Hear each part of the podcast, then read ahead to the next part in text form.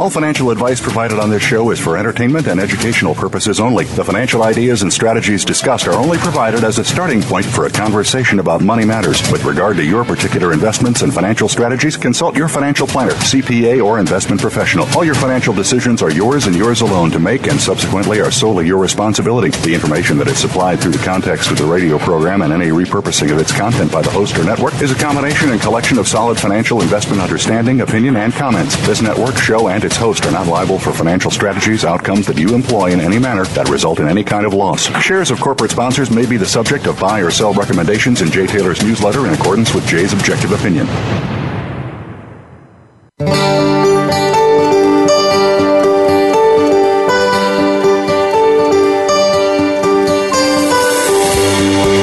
Welcome to Turning Hard Times into Good Times with your host, Jay Taylor. This hour will help investors fix issues and achieve personal gain. Now, here's your host, Jay Taylor. Welcome to Turning Hard Times into Good Times. I am your host, Jay Taylor, and as I like to remind you each and every week, I am also the author of a newsletter called Jay Taylor's Gold, Energy, and Tech Stocks. And uh, Chen Lin, my partner, also publishes a newsletter called What is Chen Buying? What is Chen Selling? And uh, I need to remind you and, and inform you that, in fact, if you're interested in signing up for Chen's letter, now is the time to do it because Chen will be accepting new subscribers over the first couple of weeks of the new quarter beginning tomorrow on July 1st. But you do need to go to miningstocks.com, put your name on the waiting list, and then you'll uh, receive an email uh, probably as early as tomorrow uh, inviting you to join up for Chen's newsletter, to sign up for his letter. Um, if you have questions regarding Chen or my service, you can uh, again go to miningstocks.com. That's the first place to go. If you still have questions, you can call us during normal working hours here in New York at 718 457 1426. 718 457 1426. I want to thank each of you for listening to this show and making it one of the more popular shows on the Voice America Business Channel. I want to also invite you to continue sending along your questions to questionsfortaylor at gmail.com. Questions, the number four, Taylor at gmail.com. Questions, comments, criticisms, praises, what have you. Uh, we like to know what's on your mind. Also, uh, feel free to follow me on Twitter at jtaylormedia, J A Y Taylor Media. We do want to thank our sponsors for making this show economically viable, our sponsors for today's show. The last uh, show in this quarter, uh, and then we start the summer quarter uh, next week. Our sponsors are Carlisle Goldfields, Auryn Resources, and Cornerstone Capital Resources. Before I talk about the uh, agenda, agenda for today's show, I just want to pass along a comment or two about BitGold.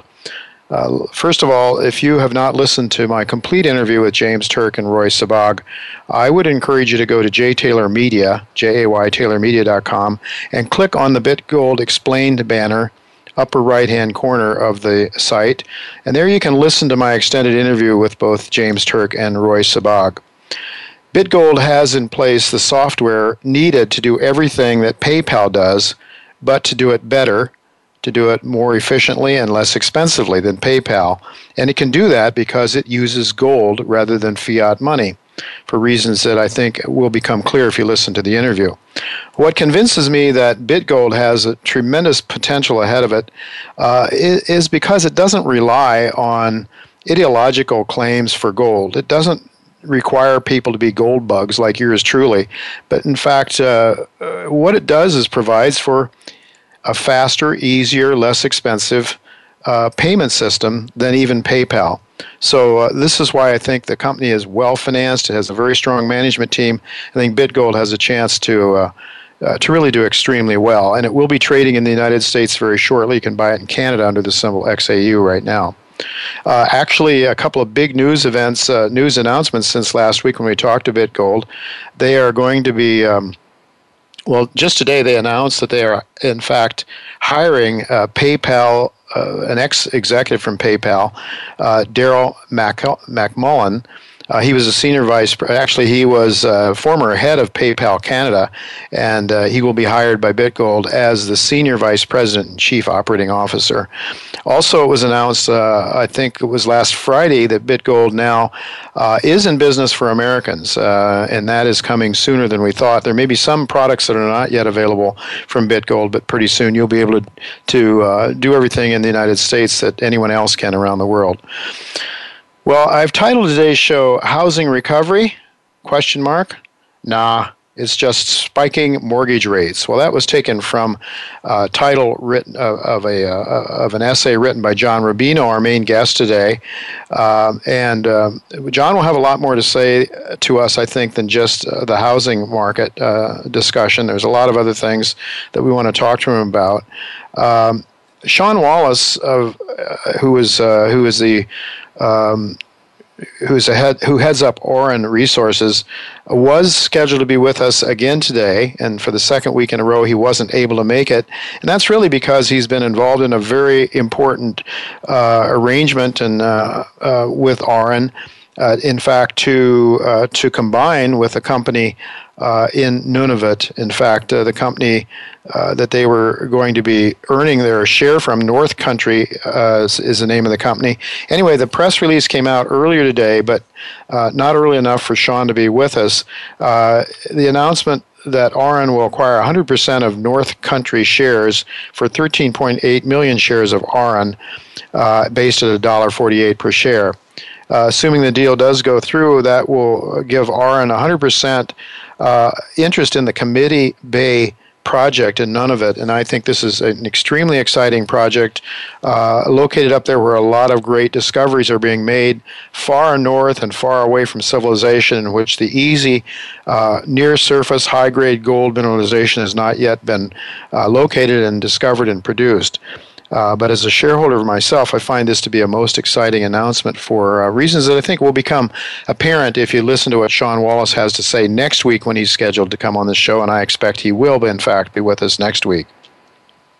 Though Sean cannot be with us today, I'm pleased to tell you that Gene Epstein, who writes a regular column for Barron's and who edits the uh, the book review section for that prestigious paper, will join me in just a few minutes after our first commercial break. And Gene will provide a preview of this month of this week's, uh, well, actually of this month's New York City Junto meeting, uh, which I plan to attend and hope that some of you listening will attend as well. There will be a, a debate there, and then there will be a vote from the group that attends on uh, on which side prevailed. Uh, the topic uh, of the resolution will be sustaining American security, freedom, and prosperity will require a greater assertion of geopolitical leadership and military power.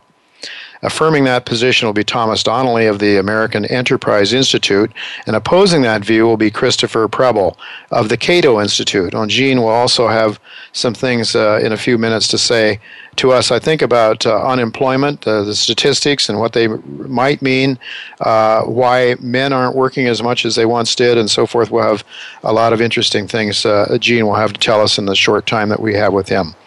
Then again, our main guest at about half past the hour is John Rubino. John will talk. Uh, will join me to talk about the housing market. That's one thing that he wrote about. Uh, but I think much more than that. Uh, in fact, uh, given the um, the news that's going on right now, the Greek financial crisis, uh, John will have some things to say about BitGold. I think uh, the Chinese accumulation of gold and gold mines he's written about recently, and how that might relate to the Greek financial tragedy that's occurring right now uh, before our eyes. And uh, you know what what uh, will John have to say about those topics? I think very important to the sort of notion of greed and fear greed coming from the Chinese side and fear coming from uh, the Greek side. So these are two emotions that, of course, drive investors and uh, cause us to make a lot of mistakes sometimes in our investing uh, in our investing lives. So we do. Um, we do have to go to break now, and uh, but don't go away because uh, when we come back, Gene Epstein will be with us uh, to talk about the upcoming New York City Junto event uh, and uh, a lot more. So don't go away. We'll be right back with Gene Epstein.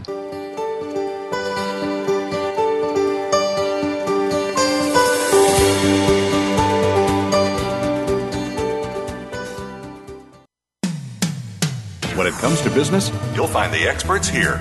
Voice America Business Network. where infrastructure meets grade.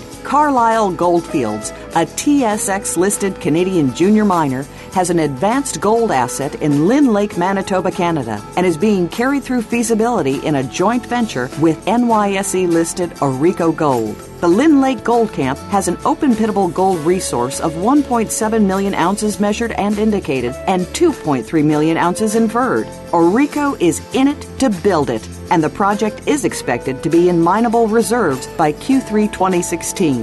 Government and First Nations support Carlisle's move to production at Lynn Lake. Auryn Resources is a Canadian based gold exploration company focused on the company's flagship Committee Bay project, located in northern Canada, one of the best mining jurisdictions in the world. The company's current resource, outlined by drilling thus far, stands at 1.1 million ounces of gold at over 8 grams per ton. Auryn is operated by the same team that founded Asanko Gold, which is constructing a major gold mine in West Africa, and Cayden Resources, which was recently purchased in November for over $200 million. When it comes to business, you'll find the experts here. Voice America Business Network.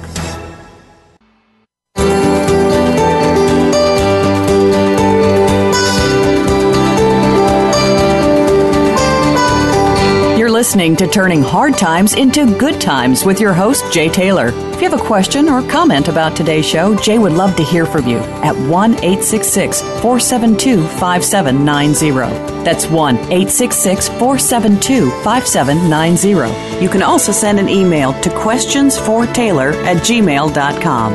That's questions, the number 4, Taylor at gmail.com. Now, back to our program. Welcome back to Turning Hard Times into Good Times. I'm your host, Jay Taylor, and I'm really glad to have with me once again Gene Epstein. He's been uh, absent from this show for a couple of uh, a couple of months now, I guess, and so it's really good to have him back with us. Gene, for those of you who may not know Gene, I can't imagine there's too many of you out there who don't know and recognize his name because he's been a long-time writer with uh, with Barron's. He writes the economic beat column and also does a great job of uh, of reviewing books uh, for that uh, prestigious publication. And uh, Gene also heads up something called the New York City Junto, which I've mentioned to you uh, most every month here on this show. Uh, that's held. It's free of charge. It's a meeting anyone can go to. Starts at 7:30 at 20 West 44th Street in New York City, between 5th and 6th Avenues, and always a great uh, a great venue. And Gene Epstein does a fantastic job of keeping an orderly discussion, spirited, orderly, and sometimes contentious, but always enjoyable and informative. So thanks for joining me again, Gene. It's good to have you with me again. Pleasure to be back. Yeah, uh, it really is good to have you. I want, to, I want you to tell us a little bit about what is coming up this uh, Thursday uh, at the Junto meeting. We have a debate, and it has to do with geopolitics. Talk to us a little bit about that. Yeah, it's going to be another um, Oxford style debate in that um, there will be a resolution and um, a vote by uh, people uh, before and after. The resolution, as agreed upon by both parties, uh, is uh, that sustaining American security, freedom, and prosperity will require a greater assertion of geopolitical leadership and military power. Now, speaking for the resolution will be uh, Thomas Donnelly of the American Enterprise Institute. American Enterprise Institute actually um, is, uh, in a way, famously uh, uh the uh, think tank that essentially uh, thought up the Iraqi war and designed it. and Thomas Donnelly is a co-author of a book called Lessons for a Long War: How America Can Win on New Battlefields. so he will be speaking for the resolution um, that a step up in uh, military power by the U.S. is necessary for our security, freedom, and prosperity. Speaking against the resolution would be Cato, Cato Institute senior fellow Christopher Preble. Excuse me. He's the author of The Power Problem: How American Military Dominance Makes Us Less Safe, Less mm. Prosperous, and Less Free. now, um, I guess you can hear from the titles of those books how very much at odds our two debaters are going to be on uh, American military power. And I think it is interesting in that this is one of the key debates between a free market people who call themselves conservatives and free market people who call themselves libertarians. The libertarians do tend to be strongly non-interventionist. The conservatives, um, and I might add, the American Enterprise Institute, I think, is uh, a bastion of the free market in many ways, but it is indeed uh, conservative in the in the at least the the sense that conservative uh, has any meaning today. They do favor um, and support uh, um, American intervention abroad, and so uh, it will be um, again a very contentious fight. But uh, both of the guys, Donnelly and and Preble, know each other personally, and it will always be civil. Well, the audience is going to get a chance to challenge them, ask questions during the debate, and then, as mentioned, they will be able to vote for the resolution, against the resolution, or undecided about the resolution before the debate begins. Then, after the debate ends, we're going to take another vote from the same audience, and whoever moves the needle uh, wins uh, the debate. That's uh, that's a typical um, uh, uh, process, and I think it's a very good one, since the before and after then is is the way in which the two debaters can can affect the outcome. So it should be pretty exciting, and I hope people come uh, Thursday evening, July 2nd. And it's, again, I, uh, people don't even often don't ask me, is it free? Yes, it is indeed free. Do you need to, to RSVP? No, you don't. Just walk in. It's ground floor, uh, 20 West 44th Street, just off Fifth Avenue. Well, I'm certainly looking forward to it, Gene. That's for sure. And I, uh, I, I, believe that these are taped, aren't they? They're recorded, and people can actually listen to these discussions online. Is, do they go to nycjunto.org? Is that where they go for that, or where? That's correct. Yes, I have. Uh, I have your show on my on my on my uh, smartphone uh, as a podcast, uh-huh. and I listen to that. And indeed, all of the all the Junto events going back more than a year, including a lecture I delivered, for example, on the Piketty uh, book, Piketty's yes. Capital in the 20s is available online. We had uh, a, uh, a, debate uh, between John Mackey and Nina Teicholz on on food, uh, and uh, this is the second Oxford style debate we're, we're, having. The third is going to be in October, and that's going to be on uh, on on anarcho-capitalism. That's another contentious debate between certain elements who are libertarian and others. And Richard Epstein, who's a prominent libertarian, is going to is going to defend a limited government, whereas Michael Huemer, um, who's an anarcho-capitalist philosopher, is going to defend anarcho-capitalism. That should be exciting as well. But this time it's going to be foreign policy. Oh, it's going to be both of them. Everything is available on, on, as you mentioned, on podcast. If you just put in Junto into your uh, into your smartphone. Oh, that's that's really great, and I know I uh, I know where I come down from this, Gene, and I I'm just wondering, you know, so you're looking for the swing vote here because mm-hmm. I'm imagining, and I know a lot of the folks at the New York City Junto. I know a lot of them are are more, uh, you know, would certainly be inclined to go with Thomas Donnelly, and then there are others, I suppose, that are there more like myself that will go with, uh, be inclined to go with uh, Mr. Preble, uh, mm-hmm. but you know. Um, we'll see. I, I, I, think we, we all want to try to keep an open mind, uh, but mm-hmm. sometimes our, our very basic philosophies make it very difficult sometimes to cross that line, I suppose.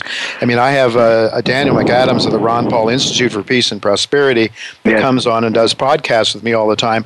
And, you know, he's giving me a version of what's happening in the world that is completely different than what we get in the mainstream media for the most, for the most part. And uh, it's, a, you know, I mean, somebody's got to be right, somebody's got to be wrong on these things. So I really look forward to this, Gene, mm-hmm. and thanks so much for uh, for doing such a great job as you do with these with these discussions and keeping it civil and all that. Want to ask you a little bit about a couple of the ideas that you've passed on and are planning to pass on to your readers at Barron's. Mm-hmm. Uh, having to do uh, with employment or unemployment. Um, first of all, uh, the, you mentioned, I think, in your in a recent article that you wrote on the 15th of June, uh, job demand warms up, but supply lacks jolt.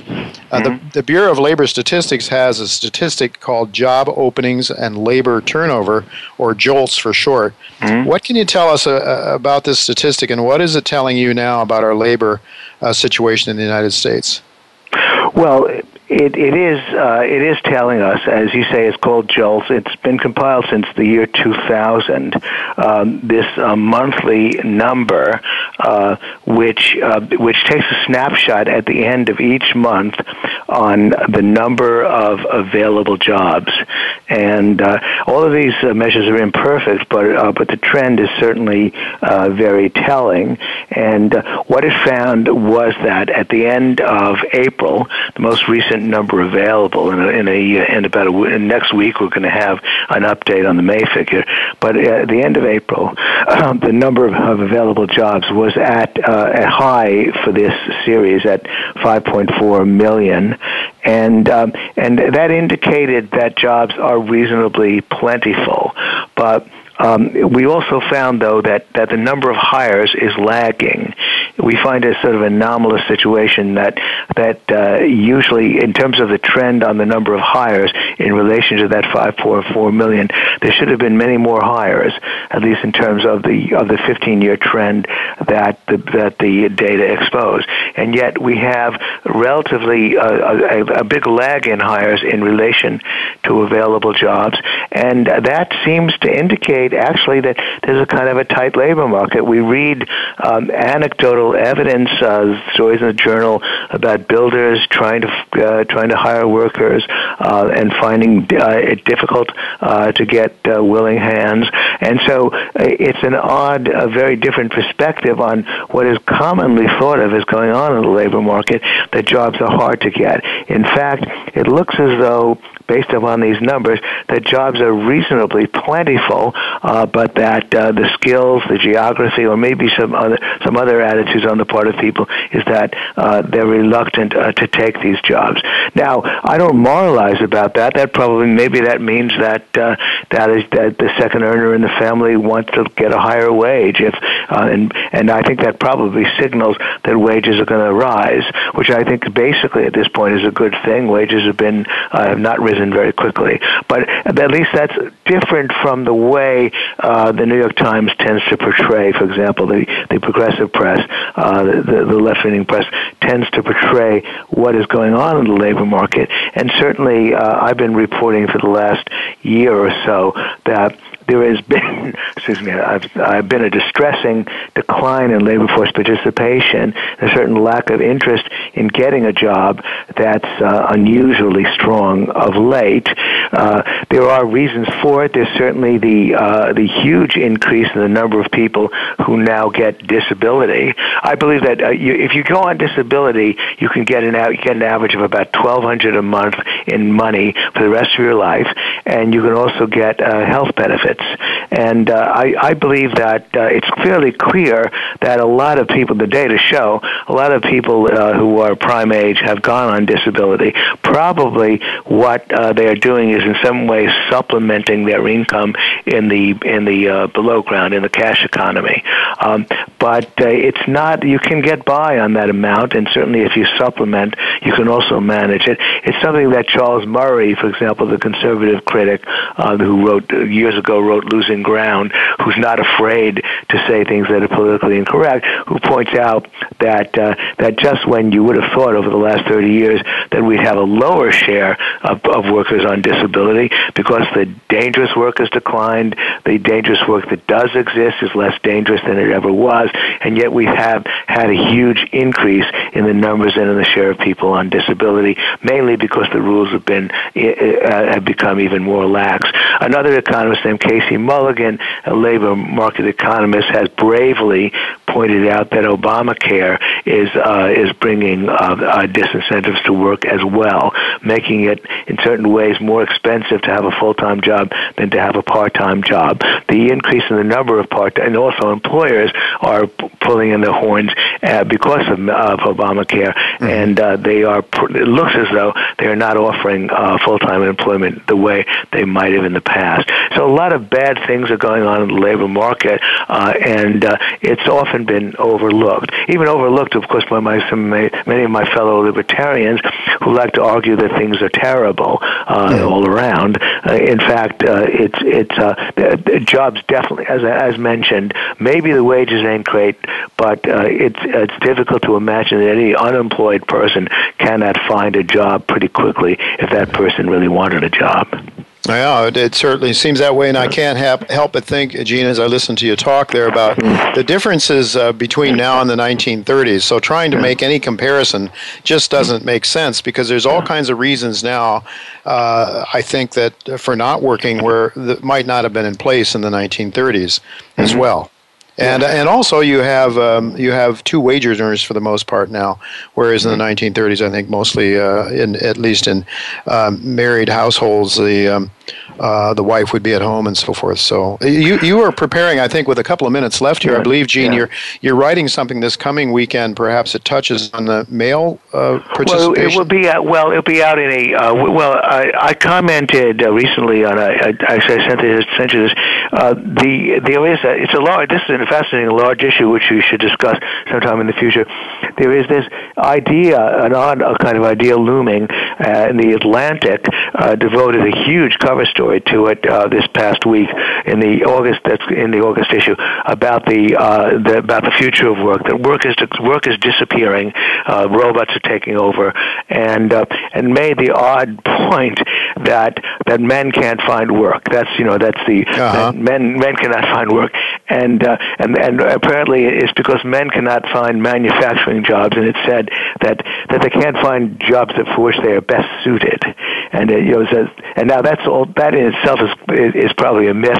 You know the idea that men loved manufacturing work and uh, and they and that's kind of silly. Uh, that used to be terrible manufacturing. Now they mourn manufacturing, but then they say, yeah. well, men are not working; they're not in the labor force because they can't find jobs for which they are best suited. So I commented that well, in the grown-up world, in, in the grown-up world, even of the 1960s and 1950s, certainly 1930s, of course, we all want a job for which we are best suited. But but in order to support ourselves and support our families, sometimes we'll take jobs that are that are just second best and third best, uh, since uh, we since we all have to get by in this world. But the point is that that that kind of ethos uh, that expressed in this article was rather surprising. That uh, that men desert the labor force because they're not getting the jobs for which they are best suited.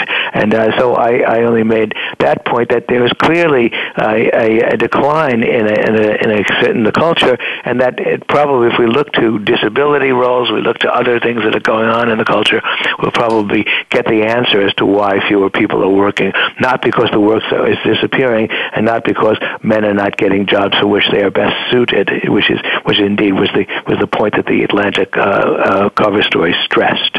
So yeah. that, that the progressives are not going to be able to teach us anything about what's going on in the world of work, um, unfortunately.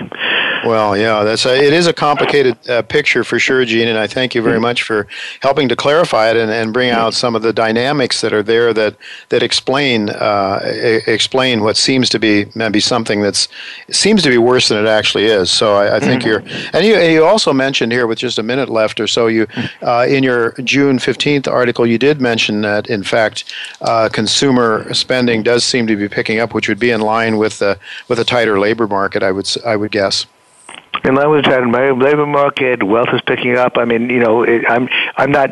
I mean, definitely the the economy moves from boom uh, from boom to bust, but it does appear, and indeed, I I, I believe that we are, as conventionally measured, uh, in a in a situation where growth is probably uh, running 3.5 percent, which ain't great. It's not nearly uh, what the U.S. economy could do or what the U.S. economy has done in the past, but 3.5 percent is better than the economy uh, than the, than the economy has done so far during the expansion during the expansion that began in mid 2009. So indeed, I do see um, I do see some silver lining um, going on uh, at, in the economy at this point. Well, that's good news, Gene. We, we like to have you on now and then just to keep us from becoming so depressed, clinically depressed, and they have to take us away. So for me. All right. Well, thank you, thank you very much, Gene. We're, sure. we're out of time. Thanks for uh, sure. uh, for sharing your thoughts with us. Really, greatly appreciated. And I look forward to seeing you at the New York City Junto 20 West 44th Street, 7:30 this coming Thursday, folks. All of you out there, as many as live in this area, please come and visit, uh, attend this uh, event. It's you're you're not going to you're certainly going to enjoy it if you do. Thank you, Gene, for being with us. And folks, don't go away. We'll be right back after the commercial break with John Rubino. Uh, he's going to talk about Bitgold, China, uh, the insatiable hunger to gobble up gold mines by China, the Greek crisis, and, and various other things, uh, including the housing market. So don't go away. We'll be right back with John Rubino.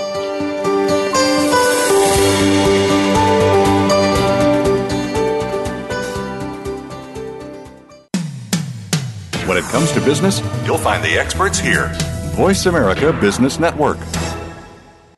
Cornerstone Capital Resources is a prospect generator focused on joint venturing its highly prospective gold, silver, and copper projects in Ecuador and Chile. At its Cascabel joint venture in Ecuador, funded by partner SolGold PLC, hole 5 of an ongoing drilling program intersected over 1,300 meters, grading over 6 tenths of a percent copper and over half a gram per ton gold. Cornerstone retains a 15% interest financed through to completion of a bankable feasibility study. Symbol CGP on the TSXV and CTNXF on the OTC.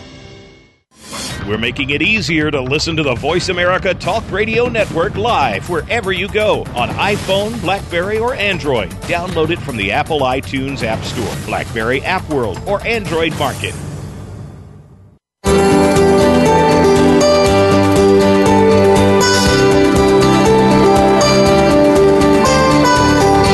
Listening to Turning Hard Times into Good Times with your host, Jay Taylor. If you have a question or comment about today's show, Jay would love to hear from you at 1 866 472 5790. That's 1 866 472 5790. You can also send an email to questionsfortaylor at gmail.com. That's questions, the number 4, Taylor at gmail.com. Now, back to our program.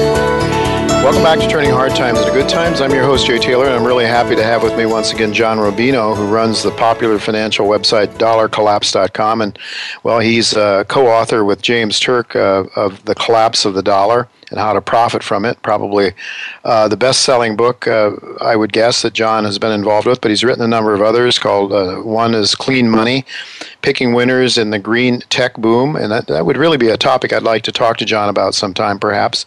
How to profit from the coming real estate bust and mainstream, uh, Main Street, not Wall Street. A uh, number of books John's written, and he also writes right now. Uh, he contributes to the CFA magazine He's written in the past for TheStreet.com, Individual Investor, Online Investor, Consumer, uh, and Consumer Digest, among many other publications. So uh, it's really good to have you back. John, thanks for joining me today. Hi, Jay. Good to be back.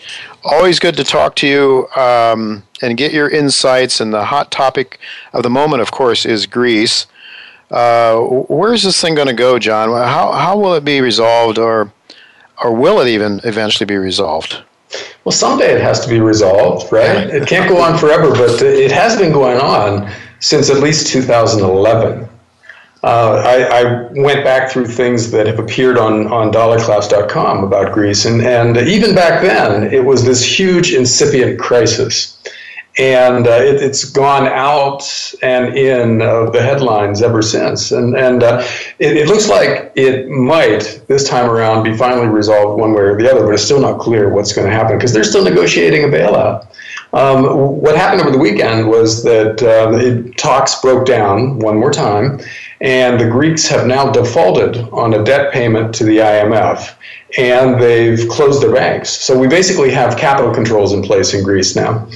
So, what that means is that we've taken a huge step towards something. Either um, Greece leaves the eurozone, goes back to the drachma, and uh, and kind of resets the clock to the 1990s, or um, the eurozone um, caves and allows Greece to have some money in the short run to pay its bills without having to cut its what the eurozone thinks is extremely generous pension plans. Mm-hmm. And so that's not a long term fix. That means Greece will continue to spend more than it takes in and pile up debt, and another crisis will, will happen at some point in the future. But it gets us through today, you know. And then and I, I think that's as much as you can hope with today's financial world. You know, you can't fix this no. without a gigantic crisis. You know, whether we're talking about the U.S. or Japan or or the eurozone or any specific eurozone country, you know, none of this is fixable because we borrowed way too much money to get out of this painlessly.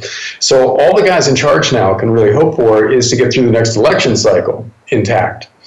And so that's probably what it's going to come down to. Either um, either they do a deal that puts the resolution off for another year, or they just let it fall apart today and, and get it over with. But uh, I, I, think the fact that we got to the point of capital controls is pretty instructive here because that means the, these guys are fairly serious. You know, they're willing to endure some pain and some uncertainty without caving. Mm-hmm. And so, oh, go ahead. Yeah, I was just going to say the political pain must have re- reached some sort of a threshold to allow this uh, the current the current government in and, and to and to really insist on what's going on. There must be enough pain out there now with uh, with what the Euroland is exacting on the Greek people to allow this politically that this hard hard uh, stance to be to take place, right? Well, it, it's important in this in the political sphere to understand the, what debt does. You know, when you've borrowed too much money, your country becomes ungovernable, mm-hmm. and there there aren't any political acceptable options, politically acceptable options. Um, at some point, you know, and we, we haven't hit that yet in the U.S. We came close in 2008, 2009 when the government uh, spent trillions and trillions of dollars to bail out the big banks who um, the guys in charge then cut themselves record bonuses that, that next year. Now that yeah. politically could have been a catastrophe for the guys in charge, but somehow they got through it. You know, somehow we, we let them stay in office uh, despite basically handing several trillion of our dollars to Goldman Sachs and J.P. Morgan Chase. You know, with no strings attached. Um, right. But in Europe right now, the, the guys in charge of Greece, for instance, got elected on a platform of no more austerity. So for them to take uh, a deal that requires austerity from the eurozone means they get kicked out of office and sure. probably replaced by some kind of radical right wing party. Um, that uh, that will cause turmoil in a, a different kind of way, but uh, turmoil nonetheless. And for the uh, the people running the eurozone to cave on Greece means basically that they have to hand a, a lot of German money to the Greeks. And that's probably politically unpalatable and maybe completely unsustainable for the guys in charge of Germany. So th- there's no way out of this without regime change in the next election for a lot of these guys. And that's what they're looking at. They're trying to figure out how to get reelected and there's no clear way. You know, there, there's no guarantee right now, no matter what you choose, that it's going to work for you in the next election. And that's why they're dithering because uh, they, they don't know what the safest route to reelection is. And there's nothing at all that's guaranteed. Uh, I will say one thing, though. This, uh, the fact that Greece has actually closed its banks, has actually locked people's money into their bank accounts and not allowed them to take it out um, is very, very important for the rest of the Eurozone because now everybody's looking around thinking, well, if that can happen to Greece, who's next? So if you had money in an Italian bank account would you leave it there this week? Or would you be taking it out and, and sending it to Germany or Switzerland or someplace like that, even if you have to take negative interest rates? Mm-hmm. At least it's going to stay in euros and not be converted to lira at some point in the not too distant future. Mm-hmm. So I think the big risk now, no matter what happens with Greece, one way or the other, the big risk is that the contagion, uh, the, the lack of confidence, spreads to the rest of the, uh, the eurozone periphery. And that investors and savers lose faith in Spanish banks and Italian banks and Portuguese banks. And that, that spreads to the point where the numbers are just too big to fix. You know, Greece could you, you could buy all of Greece for what the uh, the European Central Bank spends on quantitative easing for a couple of years. Mm-hmm. Uh, well, you can't do that with Italy. That's we're up in trillions of euros at that point, and um, so it becomes impossible to manage if it spreads beyond Greece. And that's, I think, what they're really worried about. You know, they, they don't want a widespread contagion um, to shake the peripheral banking system across the board because there's no fix for that. The eurozone really will spin out of control if uh, if Italy finds itself in the same boat as Greece a year from now. That's it's game over for the eurozone. Yeah. And you know it's not clear that's avoidable. It, it might be something that has to happen because of the fatal flaws inherent in the structure of the common currency. You know, and, and maybe you just can't fix it starting from here. Uh, but one possible fix is basically um, converging into a United States of Europe with one central government uh, and one central budget and one you know military and all the rest. Um, of course, that means Germany's in charge of Europe. So a lot of Europeans don't like that idea either, you know, and I'm sure a lot of Germans don't like it themselves because that means being responsible for Italy's debts. Yeah, yeah. And who in their right mind wants to do that, you know? Yeah. And so, so it's not clear how this works out, except that while we're trying to figure it out, we as a you know, global financial system continue to accumulate more and more debt. Debt as a percent of GDP continues to go up in the developed world. And it was already unsustainably high in 1999. so yes. it's, it's gone up continuously since then. And so the eventual resolution of this, you know, how, how much pain we have to take in order to get back to um, a sustainable, manageable financial system grows daily. And so we're not saving ourselves in any meaningful way by pushing this stuff off into the future because we continue to borrow money and the eventual crisis is going to be that much worse. And oh, so yeah, so that's exactly right. That's what that, that's what we've been doing, of course, uh, to a greater and greater extent. I think faster and faster now since 2008, 2009, and uh, the pathology is is not growing in a straight line, in my view, but is growing almost exponentially.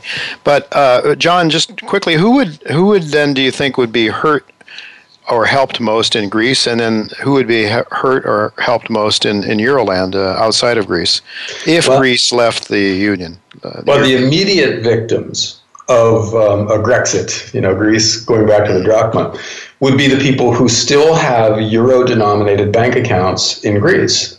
Mm-hmm. Because they, they've lost half their money. You know, if, to go back to the, the drachma and have it uh, have any chance of working, you got to devalue the drachma dramatically versus the euro. So, right. so let's say you take a 50% haircut on your bank account, um, then that means your savings partially evaporated. So the, yeah. the people who worked hard and put away some money instead of spending it, they're the victims of this. And that's that's the the first set of victims.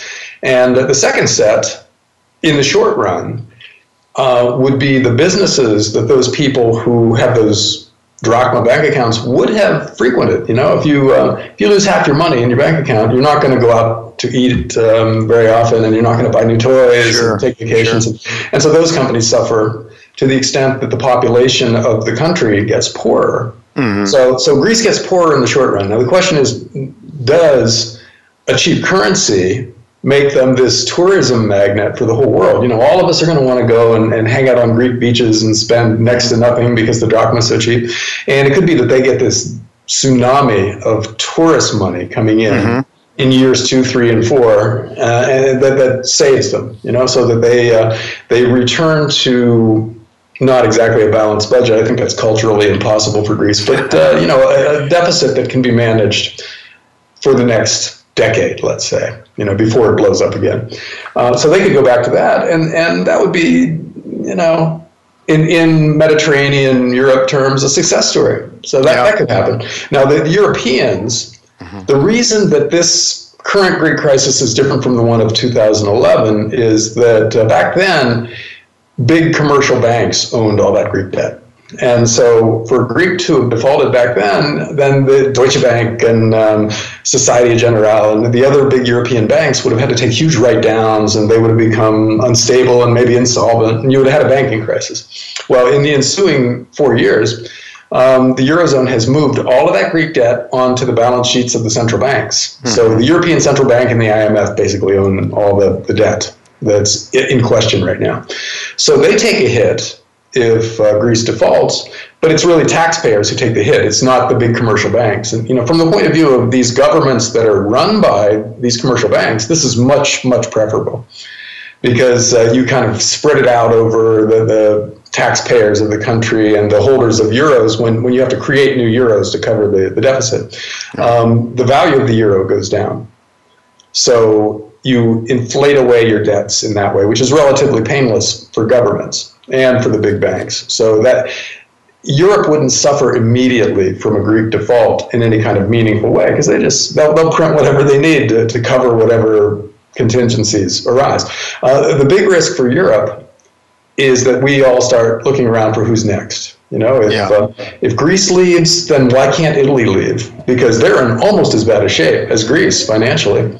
And that is a much, much harder problem for the Eurozone to solve. So you, you take one step down the road of dissolution if mm-hmm. Greece leaves. Yeah, and well, that's, that's what, what terrifies them. And that's the terrifies the central banks, I suppose, and, and probably the uh, explains why the central banks are trying really seem to be trying really hard to hold this thing together, I suppose. But uh, very, very interesting. Well, I have to wonder, you know, to what extent, you know, Putin is uh, the Greek government seems to be uh, listening to Vladimir Putin, who would like to put his pipeline through Greece. Uh, do you think that the Greeks are just perhaps using him as a as a posturing tool uh, against uh, against Euroland? Um, is a leveraging? Probably part of the equation back then. You know, they, they probably thought that uh, cozying up to Russia would light a fire under the uh, the IMF and the ECB and get them a better deal. And it, it, it didn't work but um, should Greece leave the eurozone, there's probably no reason why they can't do trade deals with Russia. You know, they're going to need money. They're going to be uh, in turmoil, and somebody with um, a few billion euros to um, to hand them will probably be their friend, no matter who it is. And so, yeah, you, you could easily see Russia take advantage of this. And um, you know what? Uh, that, that's what NATO deserves, in my opinion. When you start with uh, the Ukraine just recently, where we tried to um, we, we tried to fold the Ukraine, which is right on Russia's border and, and has a, um, a naval base that Russia needs. We tried to fold them into NATO, which is to for to Russianize um, a um, hostile military alliance. Sure. And so I, I think, from Putin's point of view, doing trade deals with Greece would not nearly be, be as extreme a behavior as what we did with Ukraine, and it, but would also be a little bit of poetic justice. Mm-hmm. So yeah, it wouldn't be a surprise to see it happen, but I, I don't think it would. Um, I don't think in the long run it would be that big of a deal because trade flows are, you know, that, that's a force for peace most of the time. Sure. And to the extent that you've got a, a, pipeline running through a country, you don't want to bomb that country, you know. And and to the extent that uh, somebody's got a pipeline running through your country, you don't want to antagonize the guys sending um, natural gas or whatever through your pipeline and paying you fees for it. You know, mm-hmm. uh, yeah, so uh, trade deals with Russia, even when there are some strings attached and uh, and um, maybe a little too much dependency in the future, I, I think on balance are still probably a good thing. And and so not that big of a deal in the scheme of things. You know, the U.S. Russian relations are the, uh, the really scary thing right now. I think the Europeans left to themselves would accommodate Russia, and Russia would accommodate Europe, and and and that would be more or less okay. So the U.S. is kind of the uh, the really bellicose yeah, player. I, I couldn't. I, I, couldn't agree with you more about that, John. Uh, that, that's uh, certainly we, something we talk to Daniel McAdams, of the Ron Paul Institute for Peace and Prosperity, on a regular basis. And uh, uh, uh, changing topics a little bit here, you wrote about the housing recovery. You're suggesting uh, the the numbers, the strong numbers that we saw recently, are probably not what they're cracked up to be, or that they are good, but they're just because people are really fearful of a rising interest rate, rising mortgage rates, so they're hurrying off to try to lock in some some financing now and get their deals done now. Is that is that the basically in a nutshell what you were saying on your 23rd of June article titled "Housing Recovery"? Yeah, the housing numbers have gotten much better lately. But it's come at the same time that interest rates have been going up, so mortgages have been getting more expensive. And, and historically, those two things kind of go together for a while. For instance, if the mortgage rates are going up, which they have so far this year, they've gone from mid 3% to low 4% for a 30 year fixed rate mortgage. Um, and you're a potential buyer, that's scary to you because it's it's raising the cost of these houses that you thought you might put an offer in, but you were dithering about. Uh, so so it lights a fire under you, you know, and you, you think, all right, let me lock in 4.1 percent then before it goes to five percent, and then you make an offer on a house. So so a house gets sold. Uh, same thing if you're a seller. You know, you've been holding out for the best possible price but you see mortgage rates going up, which is causing the number of qualified buyers for your house at your ideal price to shrink. And so that makes you nervous. So maybe you cut your price a little bit and get the deal done. You know, so so you see a burst of activity when interest rates start to go up. Uh, but it's not necessarily sustainable if it, all it's doing is taking uh, future sales and moving them to the current month or whatever. Yeah.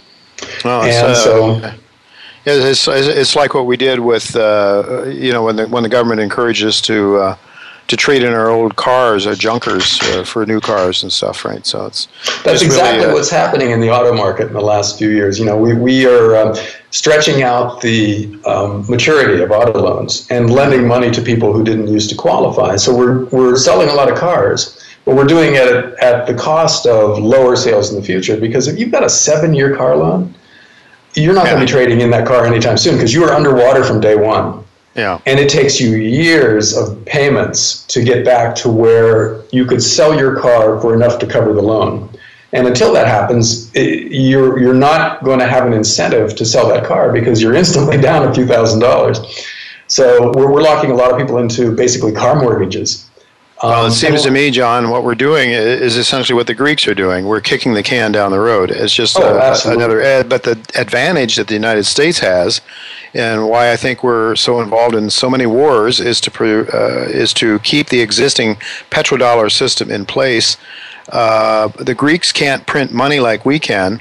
Uh, and do things like we can. Not even the European Union is, is able so easily to create money, although I guess they're doing it now more so. Uh, but um, so we're really back back to the same problem, aren't we? The whole the whole world has gotten accustomed to living beyond its means because we of this thing called debt. It's consuming today uh, what you have not yet earned uh, to consume. Yeah, yeah. I mean, and we've been doing this for 30 years now. We've been um, uh, borrowing money from our, our, from our grandkids in order to have fun today. Basically. Right, and it's growing, and it's and it's not a straight line thing. It's it seems to me something that's growing faster and faster. You have to keep keep this ball rolling faster in order to just to hold just to stand still almost in your living standards. It seems because your because your debt is is even with these low interest rates, your debt is starting to consume so much of your income. Yeah. So so two things about that. One is that if interest rates were to go back up, that would be Armageddon for the developed world because um, so much debt out there right now is variable rate in one way or another. Either it's very short term, which means you have to roll it over, or it bounces around based on the prime rate or LIBOR or something else. And um, let interest rates go up, and your interest costs go up, which means you can spend less on other things, which means growth slows down, which means the governments of the world uh, take in less tax revenue and see their interest costs go up and their budgets explode. So you, you get all of these really bad effects from interest rates going up in a variable rate world, which is what we have now. And the other thing is that as we pile on more and more debt, we're having to go to greater and greater lengths to hide the true size of that debt load. And it, yeah. you know, it used to be 50 years ago, you you had debt that you could point to, and it was actual loans, you know, and, and that was the amount of debt that the country had. Well, now we've got unfunded liabilities of uh, Social Security and Medicare, which dwarf the government debt, you know, it triples it or quadruples it. Yeah. And we've got derivatives at the big banks, which are a form of debt, you know, they're a liability, but they're hidden by the big banks. And the notional value of uh, the derivatives books of uh, the banks today are uh, around a quadrillion dollars, you know, it's, it's enough to vaporize the global financial financial system if they start to go bad. Yeah. And, uh, and those things aren't counted as debt. So when we talk about debt, even when we use the, uh, the, the true actual, you know, yeah, conventional number, it's still big. It's still scary, but it, it's maybe one eighth of the true number, and we're lying about the rest. So we really are lying about the rest, and uh, and I'd be lying if we kept going on here because we're running out of time. We got one minute left. Uh, is, is, time is, is sort of like money, you know, and it uh, it's limited, uh, or it should be limited anyway. Money should be limited. But John, there's so much more to talk to you about. You you wrote an article. Is this Gold's long-awaited killer app? And that had to do with BitGold. We had the uh, James Turk and uh, your your buddy James Turk and also Roy Sebag last week with us. I love this BitGold story. Uh, 30 seconds, give me your idea about BitGold. What, what are your thoughts about it? Well, I think the uh, the holy grail for um, sound money advocates and gold bugs in particular is, a, is spendable gold. You know, some kind of a gold based payment system where you can store your cash instead of in you know fiat currencies that are being depreciated aggressively by their, their governments in gold and then spend it. You know, and and that's the goal of BitGold. It's trying to create a payment system that that does that, and mm-hmm. if it mm-hmm. works, um, that lights a fire under the gold price because right. this Um, oh, I, I, think we're out of time. But if we yeah, we, we are basically okay. out of time. But that's what you're. Uh, that's what James Turk always wanted to do, and now mm-hmm. he's teamed up with Roy Sebag, and uh, it's something that I'm going to be talking about a lot on this show, and I invite you back uh, to talk about it too, uh, because I think it's so important, and I also like this stock a lot. Honestly, I think it has potential if it can do what PayPal can do. Uh, but do it better, then I think it might have a real chance uh, for some big success. And as you suggest, John, possibly light a fire under the gold price. If people, you know, you don't have to be an ideologue. Uh, the fact that this, if this can work better than PayPal, and less uh, costly and more efficiently for paying for a payment system, then you don't have to be ideologically locked into it. Everybody should want to use it, I would think, and that's what really turns me on about BitGold. What are your just real quickly, thirty seconds, uh, two, two, yeah, 10 no, seconds? No, I, I like that because you, you get a, a, positive feedback loop if, if this works, where it, you deposit gold in a, a BitGold account and then if gold's price goes up, your savings account gets more valuable, which makes it more likely that other people are going to deposit gold, which increases the demand for gold, and you get this feedback loop that could send gold through the roof. All and, right. Uh, we have to leave it at that, John. Yeah. We have to leave it at that, but we'll be, we'll be talking some more about that. I want to thank you for being with us today. Folks, next week we're going to have Franklin Sanders on with us. If you think that your government is out to help you, to protect you, I think you'll have a different attitude about that once you listen to Franklin's story, uh, blood curdling story he'll tell us next week. Uh, so I hope you'll be back to listen. I want to thank our uh, sponsors. I want to thank Tacey Trump, my producer, my engineer, Matt Widener, and all of you for listening. Until next week, goodbye and God's blessings to you.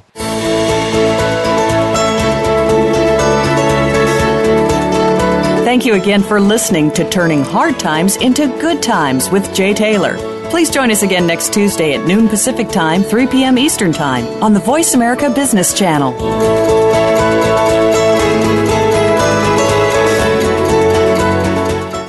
Where infrastructure meets grade. Carlisle Goldfields, a TSX listed Canadian junior miner, has an advanced gold asset in Lynn Lake, Manitoba, Canada, and is being carried through feasibility in a joint venture with NYSE listed AuRico Gold. The Lynn Lake Gold Camp has an open pitable gold resource of 1.7 million ounces measured and indicated and 2.3 million ounces inferred. AuRico is in it to build it, and the project is expected to be in mineable reserves by Q3 2016. Government and First Nations support Carlisle's move to production at Lynn Lake.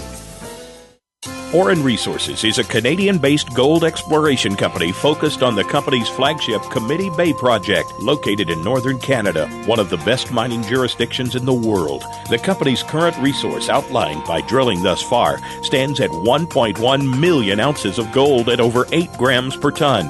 Auryn is operated by the same team that founded Asanko Gold, which is constructing a major gold mine in West Africa, and Cayden Resources, which was recently purchased in November for over $200 million.